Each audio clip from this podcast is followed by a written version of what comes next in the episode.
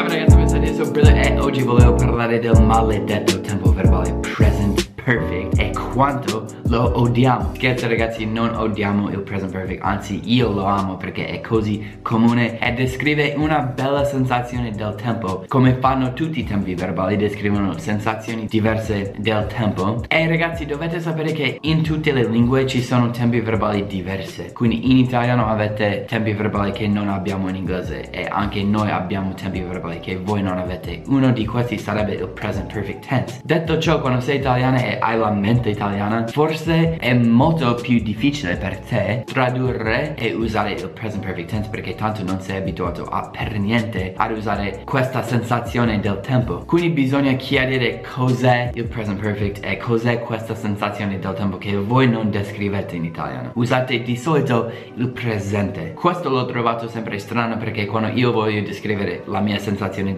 di tempo a cui sono abituato io il present perfect Non ce la faccio in italiano perché devo usare il presente Questo mi dispiace tanto Ma quando parliamo inglese per fortuna possiamo usare questo tempo verbale e descrivere questa sensazione del tempo Di quale sensazione del tempo sto parlando? Ecco un bel opera d'arte fatto da me un artista molto bravo Scherzo chiaramente. Allora ragazzi questo è il tempo Questo è il tempo. Ho scritto tre esempi qua. Questo primo è un'azione che è iniziato finito così. Sono andato lì quel giorno e basta Cioè è iniziato boom molto veloce finito. Quello ci vuole Simple past Poi questo sopra Anche se è durato tantissimo Diciamo 20 anni è durato Questa azione Ma prima di adesso Now è finito, ok? Quindi l'azione è iniziato, è durato, durato, durato, finito. Qui, quello ci vuole simple past. Non sta ancora andando, non sta ancora andando, è finito. Invece, il present perfect contiene anche il presente, però è iniziato nel passato. È iniziato anche un giorno fa, anche un'ora fa, anche dieci anni fa o cento anni fa. Dura, dura, dura, dura, dura, dura, dura. Ecco, now, e sta ancora andando. Avete visto la freccia qua?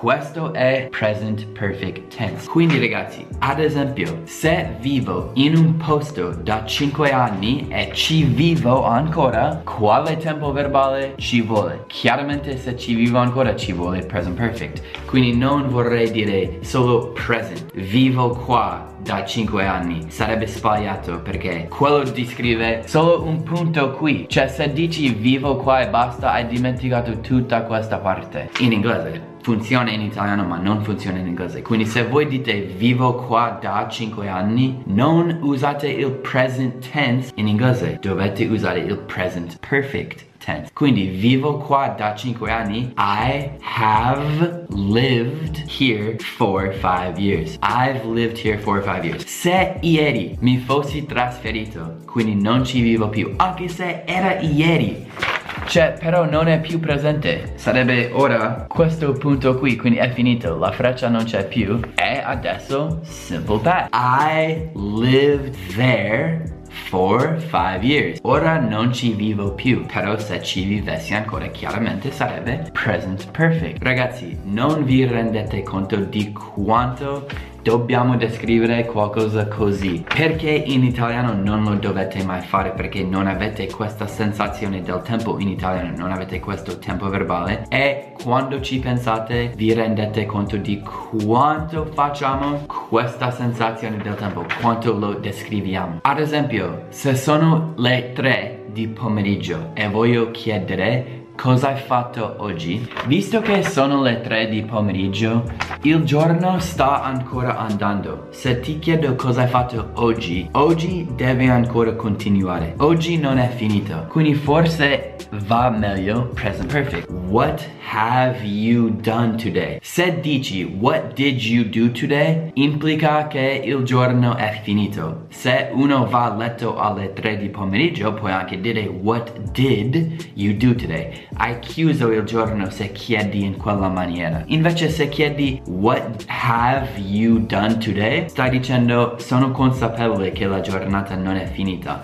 ma voglio sapere da quando la giornata è iniziata fino alle 3 di pomeriggio adesso, what have you done? Cioè chiaramente continuerà, continuerai a fare cose oggi, quindi present perfect ci vuole e non simple past. E chiaramente non present e basta. Present perfect, iniziato nel passato, durato fino ad adesso. Altri esempi di usare questo. Da quando vi conoscete? Da quando vi conoscete è chiaramentisssimamente present perfect. Ci siamo conosciuti un anno fa. Se vi conoscete ancora, che tempo verbale ci vuole? Present perfect con la freccia perché vi conoscete ancora. We've, we have, we've known each other for one year. Se quell'amico mio mi dispiace fosse morto ieri, ovviamente non continua. Lui è morto adesso, ah, è chiuso. Quindi sarebbe we knew each other for one year. Quindi è chiuso adesso, non continua, non va avanti, non sta continuando. Quindi ragazzi, spero che avete capito come funziona present perfect, però c'è un altro modo di usare present perfect che volevo ripassare un attimo. Se stai parlando parlando di un'esperienza della vita. E puoi anche aggiungere nella mia vita nella frase ci vuole sempre present perfect. Usiamo present perfect anche per descrivere qualcosa che abbiamo fatto nel corso della vita. Quindi se devi usare ever come mai oppure never ci vuole present. Perfect. Sei mai venuto in Italia. Have you ever come